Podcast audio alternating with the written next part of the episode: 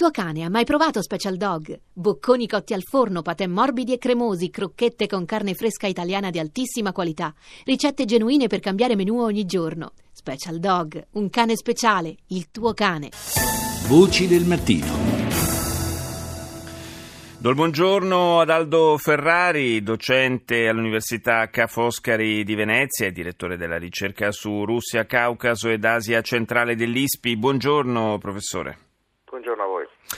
Parliamo del, della visita di due giorni che il presidente cinese Xi Jinping ha compiuto a Mosca, eh, un'occasione per eh, incontrare Vladimir Putin, un'occasione per eh, ridare vigore a un asse Mosca-Pechino eh, che eh, sembra uscire molto rafforzato politicamente da, da questo incontro.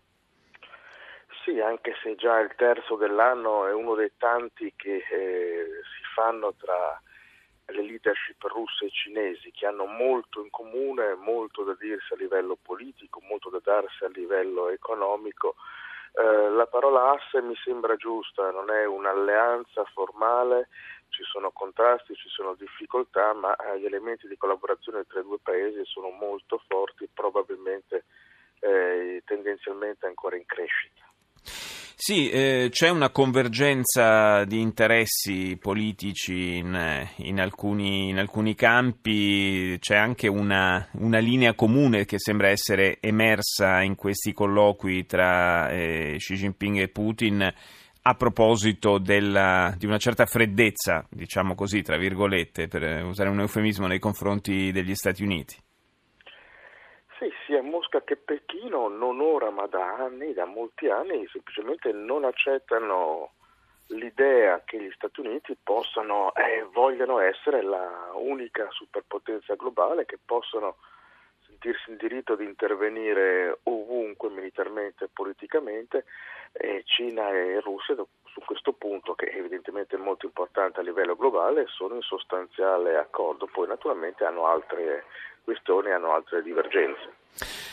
Ecco, il, eh, il modo eh, di affermare il proprio peso a livello internazionale sulla, sulla, scena mondiale da parte di Russia e Cina fino ad ora è stato abbastanza differente. La Russia punta eh, molto sul, anche sul, sull'aspetto, lo abbiamo visto anche in Siria, eh, sull'aspetto militare. la Cina fino ad oggi ha puntato molto di più sulla capacità eh, e sull'aggressività di tipo economico-commerciale, ma eh, sta cercando di eh, piano piano di, di, affermarsi anche come potenza militare. Questa crescita del, della potenza militare cinese potrebbe in prospettiva eh, portare eh, le, le, due sfere di influenza russa e cinese eh, a confliggere un po'? In parte sono già in contrasto, per esempio in Asia centrale c'è un contrasto reale tra il progetto cinese che conosciamo come One Road, One Belt e quello russo di Unione Economica Eurasiatica.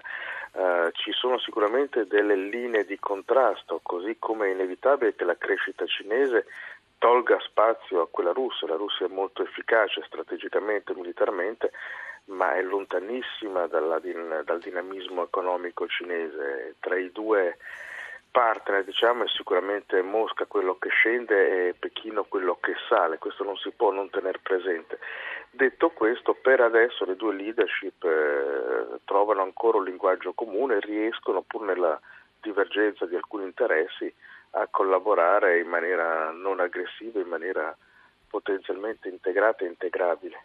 Trovano un linguaggio comune anche, e lo hanno ribadito in questa occasione, anche riguardo a una crisi eh, molto seria come quella che riguarda eh, la Corea del Nord, i suoi test missilistici, il, il suo programma nucleare. Entrambi i leader hanno eh, ribadito eh, la necessità di, di, procedere su una de-escalation e in particolare di, di, cercare soluzioni negoziali, diplomatiche legate al dialogo, eh, però di fronte a quanto sta accadendo eh, nella penisola coreana forse in particolare la Cina potrebbe tentare di esercitare una, una pressione un po' più decisa nei confronti eh, del regime di Pyongyang. Non lo fa perché non riesce o, o non lo fa perché non le conviene?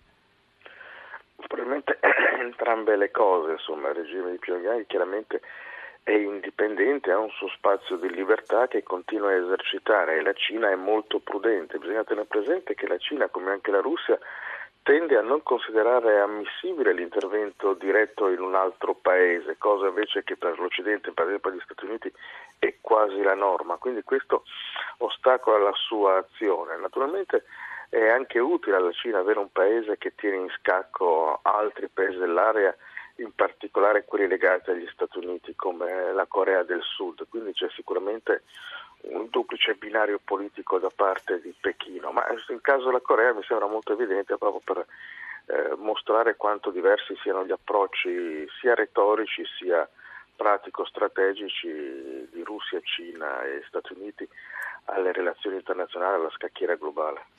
Grazie al professor Aldo Ferrari per essere stato Grazie ospite a, a Voce del Mattino, grazie e buona giornata.